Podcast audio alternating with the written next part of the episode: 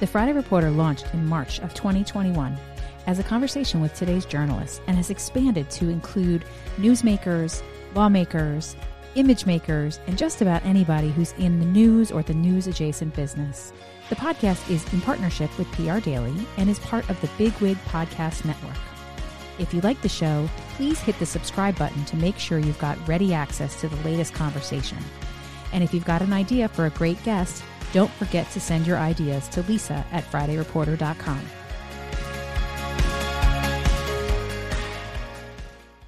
Well, hello, and thank you so much for joining me for another episode of the Friday Reporter podcast. Uh, and welcome to 2024. This episode will air uh, at the beginning of the new year, just in time for the 2024 election season. And I'm excited because today's episode is with my friend and colleague, Sterling Marchand, who is not only partner at Baker Botts, which is a law firm here in town and probably globally, they're all over, I'm sure, but uh, Sterling can tell me all about that. But he also is the host of this super cool new podcast called the Lawful Influence Podcast, where he talks about um, campaign finance and the laws, how to keep yourself out of trouble, or maybe give you some more tips about how to uh, stay on the right track. So, Sterling, thanks so much for being with me today. Well, Lisa, thank you for having me. I really appreciate the opportunity to come and talk with you about one of my favorite topics, which is you know sort of the intersection of of law and and politics and communications. Um, and I really appreciate it.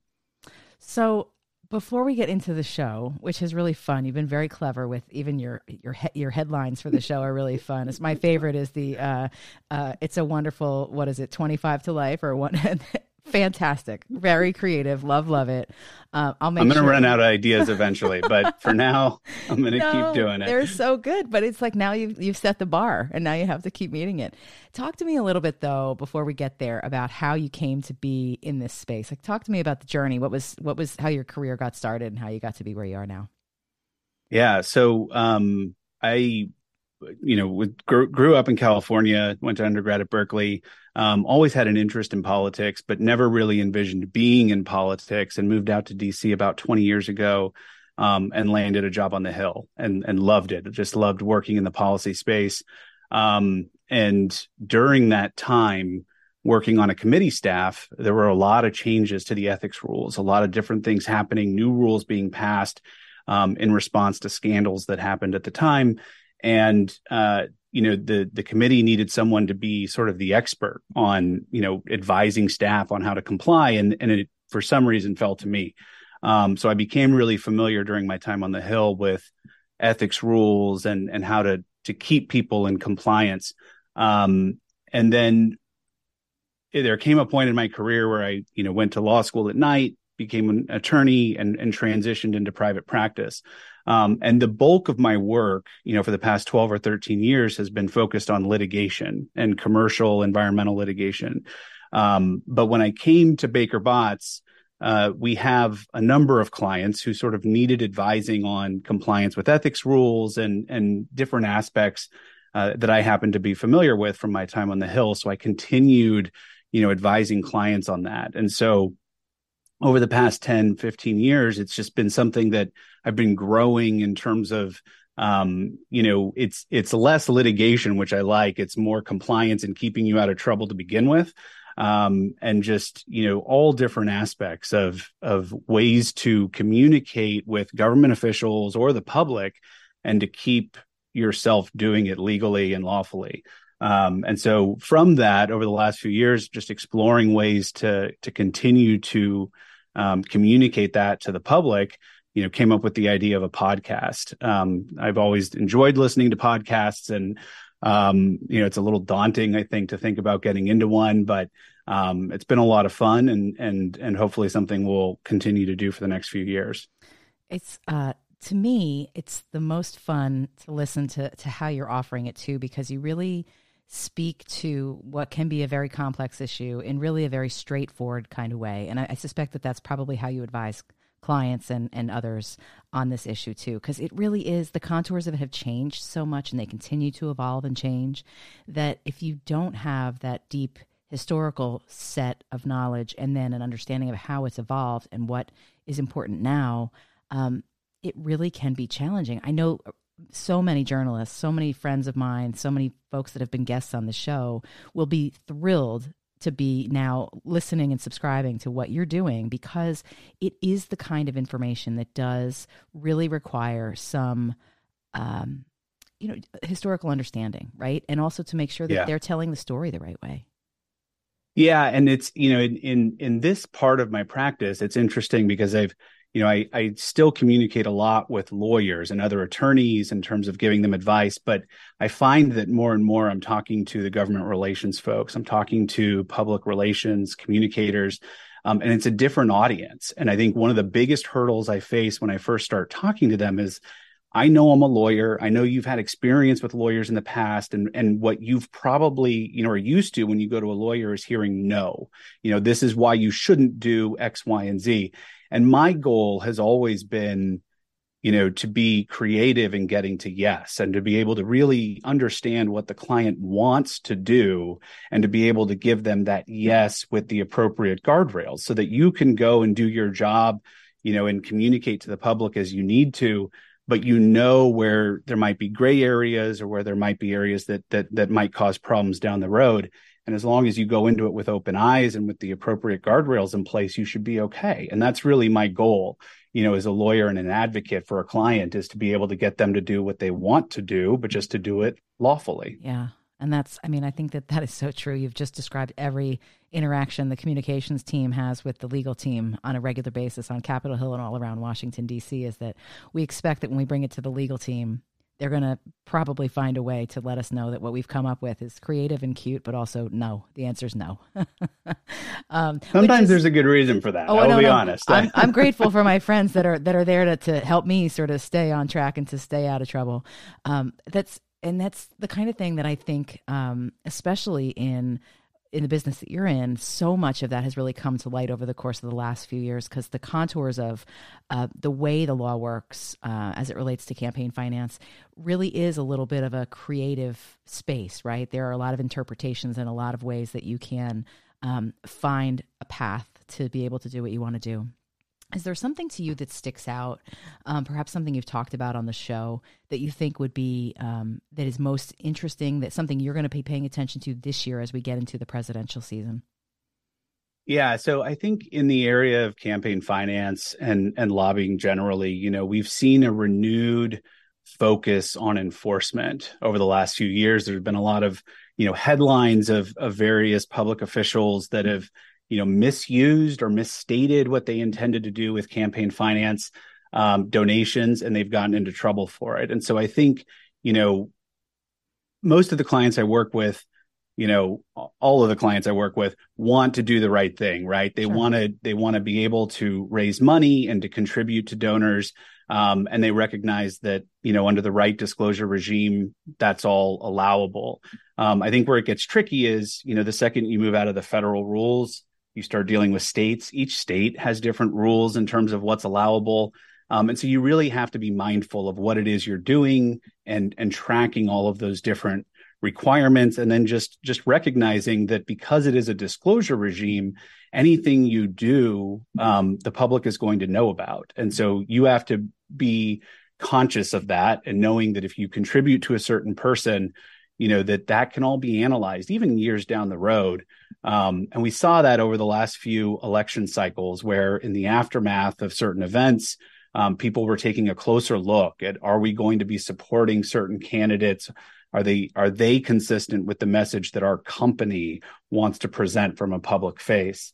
Um, so from a campaign finance perspective i think that's going to be you know a continued focus is just making sure that you're complying um, with all the rules and the regulations, but also being mindful of, you know, 24 is shaping up to be um, as interesting as divisive, whatever you know adjective we want to use, um, as the previous few election cycles. And so the question will be how how do how do donations look like, mm. you know, in the 24 election when it comes to corporate PACs and and and the type of PACs that I typically work with. Mm-hmm. And so there are a couple of different kinds of PACs, right? And so, because I have a couple questions, because there are things that I don't understand quite enough. Uh, we won't get too deep because I'm a communicator, so I sort of tend to hover high above sort of the deep, deep stuff. Um, talk to me a little bit about uh, sort of the different PACs that there are. Everybody's hearing the words super PAC, and then they hear leadership PAC. Will you give me a little bit of a, if you can, just a short one on one on what the differences are? Yeah. Um, the leadership PACs are really a way for um, members of Congress to give money to others, to others that they want to help elect, um, as opposed to their own what are called candidate committees uh, that that they're raising for themselves and to be able to help support themselves super PACs are in are in a whole nother bucket. And it was um, um, you know, they arose out of the Citizens United decision a few now almost 10, 15 years ago now. Mm-hmm. Um, and what what basically that that Supreme Court decision found was that um, spending money is a form of political speech and, and political speech is protected by the First Amendment. And so companies um, corporations should be allowed to engage in a certain amount of political speech. And what it meant was that as long as the expenditures are independent from a candidate, um, a corporation can basically spend unlimited amount of money on that political speech. And so we moved out of of, of an era where um, you know the FEC was setting campaign limits, um, sorry, contribution limits mm. on the amount of money that you could spend.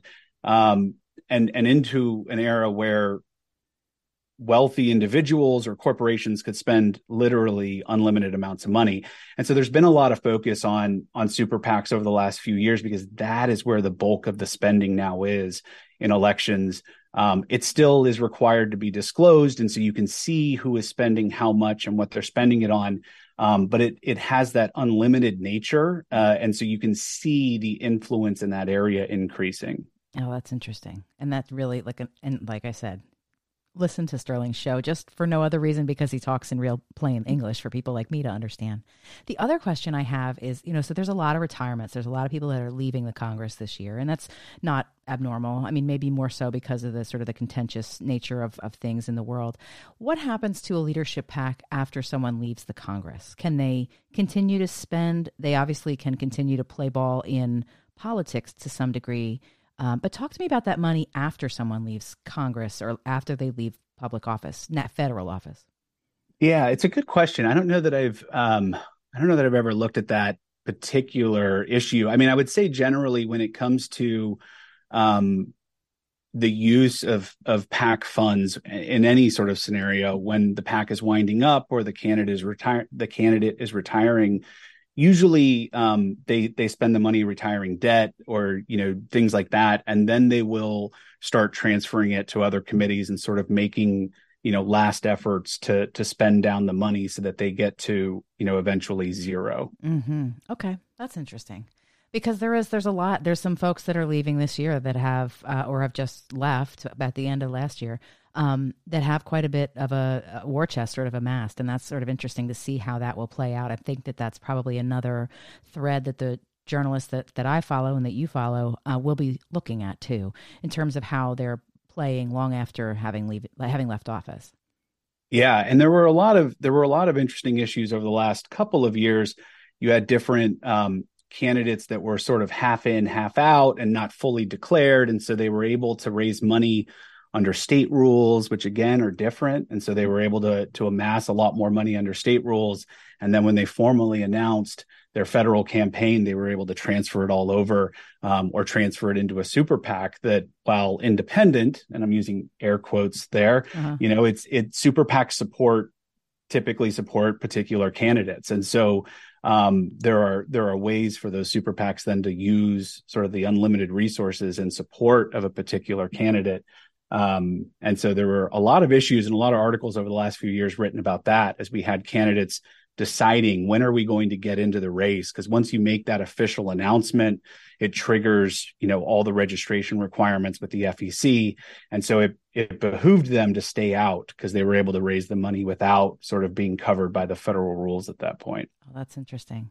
And so much every year, and for somebody like you that's a student of this um, particular study, uh, what are you looking at now in 24? Are there new trends? Are there any new sort of directions that you see people going in that perhaps is new and different, or maybe just an extension of what you've seen previously?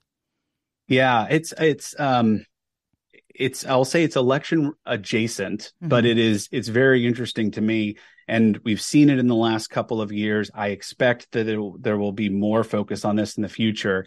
Um, and that is, you know, targeting speech for defamation type claims or for misrepresentation, misleading type claims. Um, there was, uh, I think, just last week, Rudy Giuliani, you know, got a verdict in the Georgia case for 150, almost 150 million dollars yeah. for some claims that he made during the previous election. Um, and that sounds like a very extreme case, and it is. Um, I think most of your listeners will not be in that sort of situation, but mm-hmm. You know, one of the things we're seeing is is um, with the with the renewed focus on ESG, you know, renew um, renewables, sustainability, those types of things. Um, there's legal actions being brought around those statements. And so for communicators who want to advocate for their brand, for their company, and to be able to make statements publicly, um, there are there are you know act, you know state AGs or even private actors that are bringing claims under you know false advertising or consumer protection, uh, targeting companies for the statements they're making. And so again, it goes back to what we were talking about a few minutes ago um, you know, communicators often don't want to bring lawyers into the room, but you know, having a second set of eyes and to be able to say, can we substantiate everything we're saying about our products? Is it truly 100% recyclable, recycled material, whatever the statement is? Um, you know, being able to say, yes, we do have the facts to back that up will help protect the company down the road um, if they're going to be making those statements. And in today's world, it's not, you know, we we work with a lot of clients where we are reviewing statements before they go out um, for for industries that are more vulnerable to this. Mm-hmm. Um, but but we live in a world where on you know X, Twitter, whatever it's called. Um, this is like the know, third can... episode where we've had this back and forth. what do we call it, Mr. Musk? Thanks for confusing the, the website formerly known as mm-hmm. Twitter. It is um, still Twitter, though. When you search for it, it comes up as yeah. Twitter. Anyway, that's a whole other thing. I am. I will always call it Twitter, probably. Same. Um, and and um, you know you have you have sort of the instant response right? Where you're not always going to run things through legal and there's this very real time dialogue in the in in the public arena which is great and it's amazing to see um, but it, it carries very real world legal implications down the road um, especially when you get into sort of how you talk about products. And so we've seen in the legal industry a rise in these in these types of cases over the last few years um, you know, targeting companies and targeting, um, you know, the statements that they're making about their products and whether or not they're true. And even if it ultimately is true, you can spend a lot of time sort of litigating that, unfortunately. Mm-hmm. So, what's interesting too is as we turned into, um, I guess it was the beginning of 23, or maybe it was even 22 that was really a big piece of, of where we thought that um, congress and the oversight committees were going right? They were really going to be targeting and looking at this esg which is basically a, I mean companies for so many years long before you and i were even crawling around on the planet um, were making choices and making decisions because of who their brand is and who their reputation is and what was what were the values of the company that they uh, that they were and they are. Um, and there was a real focus at the very beginning of this cycle, as, as members were coming in at the beginning of last year, uh, to focus in on that, how to help uh, get companies prepared for that kind of attack that potentially could come. And the recent headlines I've been re- I've been seeing, and, and, you can tell me this better than anyone else, it feels as if uh, yes, that felt like an existential threat at the beginning of 23, but now, as we're turning the corner and going into election season, companies are starting to realize that maybe, number one, maybe they don't really care quite as much. They're willing to stand on that set of values and principles that they believe in. Um, what's what are you seeing from from your side of things? I think that's right. I mean, I think it's I think it's companies are caught in a between a rock and a hard place. I mean, yeah. you have you know, sort of at, for public companies, you have sometimes activists shareholders who are going to come in and push for certain language and, and certain viewpoints to be expressed. Um, and then you're caught between regulators or the government and and kind of pushing back on things. Um, and and each company has their own, like you said, their own sets of values and and and have to make decisions on where they draw lines in the sand. And we've seen companies take positions that put you know not just public backlash but government backlash. And so um, I, I, I, we've seen a shift from federal oversight or federal enforcement more to the states. And it's you know the beauty of our country right is this this you know you've got 50 different states. Each one can be an incubator for their own laws and their own decisions. And um, you know that that's that can be really beneficial. It can also cause a lot of compliance issues because what works on the West Coast may not work in the Midwest and may not work in the Southeast. And so, um, you know, I think companies have got to figure out a way to navigate that. And you've got states that are really getting out far in front on a lot of the ESG issues and are mandating certain disclosures. You've got, you know, greenhouse gas reporting um, that is in a handful of states right now, and and the federal government is is looking at it from the securities perspective. That was something we covered in in 22, and we expect those rules to be pushed out. You know, the Securities Exchange Commission requiring companies to disclose um, their carbon footprint, and um, you're getting you're getting like creative, you know, creative ways that the laws are are forcing companies to sort of identify these things and all of those right carry just this huge amount of legal risk because anytime you're going out and saying our carbon footprint is x and we're going to reduce it by y percent um, the second you don't meet that someone's going to come along and sue you for it yeah. and so that's um, our goal is to help you stay out of that right and yeah. to say caveat back it up whatever you can do um, but it's really, I think it's really interesting. So, yeah.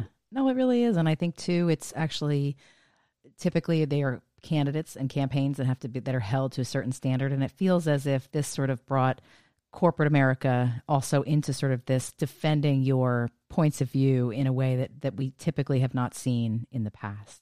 Um, so while you're also a partner at Baker Botts and you're doing all kinds of other neat things there in terms of helping people like me understand campaign finance reform and campaign finance in general, you also have some really cool hobbies and other things that keep you very, very busy in life.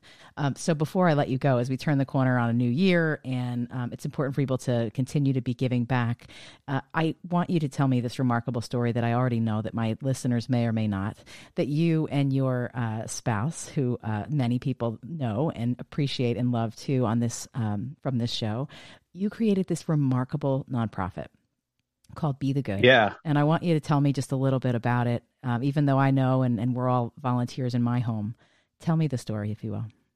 Thank you. So, um, um, four of my hobbies are my kids. Well, my, I have four. I have four, I have four young kids. Mm-hmm. Um, and, and, um, it, at, at the start of the pandemic, you know, as, as everyone experienced, like we all, you know, everything shut down. We were forced to, you know, to work from home, school from home, everything. Um, and you know, in those early days, like you were, can I go to the grocery store? Like it was like this really, you remember, it was this really weird time. Mm-hmm. Um, and it was for young kids, like we have, you know, it was scary and they didn't really understand like what was going on and, and how long it was going to last. Um, and so we, we started, you know, talking in our house about looking for the good and, and trying to, to see like, well, we all get to be home together. We all get to spend more time together. Um, and then we started reading stories about, you know, school aged kids who, because school had been out, you know, were not getting access to the free and reduced lunches that they were, you know, accustomed to. Um, and, you know, for breakfast and lunch and, and how, you know, different, um, different schools or different agencies were trying to meet that need. And, and we, reached out to some different groups and because of the pandemic you know a lot of the typical ways that we could have volunteered were shut down and they sure. weren't really allowing people to come in. And so um, we felt God put on our heart, you know, it was like, you know, this is something you're supposed to do. You're not supposed to go ask someone else, you're supposed to do this. And so we started relatively simply. We put a box in our front yard and we just asked our neighbors, you know, donate to this food drive and we're going to give it to um, a local organization. And it was, you know, both an opportunity to do something about it, but also to have conversations with our kids. Like, yes, this is a, a, dark time, but we can, you know, make the best of it and find ways to help others. Um, and that was in the summer of of 2020, and uh, within a week, I mean, we just had the box was overflowing, and there was more donations coming in, and um, I think people were really craving a way to give back at that point. Yeah. And so um, since then, it's now three plus years. Um, God has really just multiplied it beyond our wildest dreams, and it's you know it's grown into um, sandwich a sandwich program where volunteers make sandwiches, and we've delivered um, over 125,000 sandwiches over the last few years wow. that get distributed to the homeless. Um, we have a network of um, what we call little free food pantries uh, that are like little free libraries, but they're planted um, at, at, schools around the area and they get stocked on a weekly basis so that folks in the community can grab food as they need it, you know, anonymously 24 7. Um, and we have a network of 27 of those now um, across the area. And then, and then the last big program we have are care packages, um, and we just got through the winter care package season. Um, we've been in the process of delivering almost a thousand care packages through schools, and um, and each one has you know about twenty to thirty pounds of food and a gift card, um, and just a little something extra to help families over the holidays. And um, what's been remarkable is you know it's it's I always get lost in the numbers and and you know sort of the vastness of it um, and you know we get feedback from you know an individual family who says you know thank you because this box you know is going to help our family you know immensely and so um it's all built it, you know amber my wife and i you know we we sort of run the organization but it's really built on volunteers we certainly could not do it without the hundreds or thousands of volunteers like you and your family and others that that contribute um, but it it does make a real impact. And so we you know we we say that like even one sandwich can make a difference, um, and we really believe that. But it's been a good opportunity for us to. It's an it's an entry point for conversation with our kids to talk mm-hmm. about you know what it means to um, to be grateful for what we have, but also ways that we can look to help other people. So, well, I love it and I, I, I, cannot in my in my wildest dreams I could not have predicted how far and wide this would have grown, but it is remarkable and it really is just so it's Be the Good Project. So for anyone who's looking for that, also make sure that's in the show notes. It's a remarkable way kids, families, adults, seniors, you name it. People I've seen people from all different parts of uh, the Northern Virginia region get involved and get just a tremendous amount of satisfaction just from this tremendous project that you and Amber have built. So I'm super proud of that for you and grateful that I get a chance to even just have a small piece of that um, that we can help contribute. So as we get to the end of our conversation, here we are 30 minutes. Can you believe it? It's always this like the fastest podcast fast. ever. Um, I'm going to ask you for always, as I do to keep my list running, who should I talk to next for the show? So I knew this question was coming, and I, I, I, so I wanted to be prepared. And I was, I was joking with my wife Amber this morning. I said, you know, the person that I love talking to the most is my wife, so I would always recommend you talk to her. Um, but she pointed out that's that's you know maybe not the best answer. But um, what one podcast I started listening to recently, it's new, um, is a podcast um, by Brian Athey. Um, and it's called um, the I want to make sure I get this right, the Creative Podcast. Um, and um, it, you know, he's in brand and marketing, and so he has different creative folks on just to talk about sort of brand management and rolling out new brands and just all aspects creative. And you know, um, as a lawyer, we don't, you know, it, it's not, you know, stereotypically not creative people, but really as I reflect on some of you know the parts of my job that I love the most, it is the creativity and it's mm. being able to come up with inventive ways to say yes or to be able to help out clients.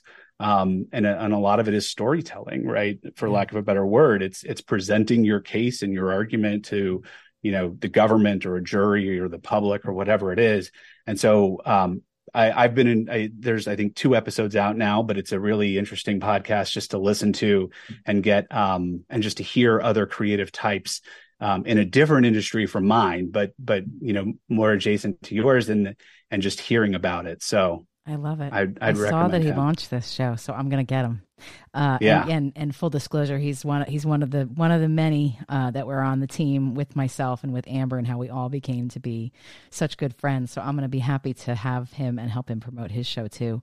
Uh, Sterling, this was so fun. I, I, I really enjoyed our conversation, and I wish you continued success not only with this remarkable new show that you've got and in your legal side of the world, but also in the nonprofit. And uh, good luck. Have a wonderful holiday season. Like I said, this episode will air first thing in 24, uh, so I suspect your phone will start ringing with all my journalist friends who pay attention to the show because I think there's a lot of questions that are going to come up this year as we head into the presidential. Thank you so much. I really appreciate it. And I could talk for another half hour with you. So I had a great time. That's usually the way it goes. Thank you. Well, there you have it. Another episode of the Friday Reporter podcast. Thanks so much for tuning in. I love having this show. I love you to be part of it. Thanks again. Thanks to PR Daily for being a partner. And thanks to the folks at Bigwig Podcast for letting us be part of their network. See you soon.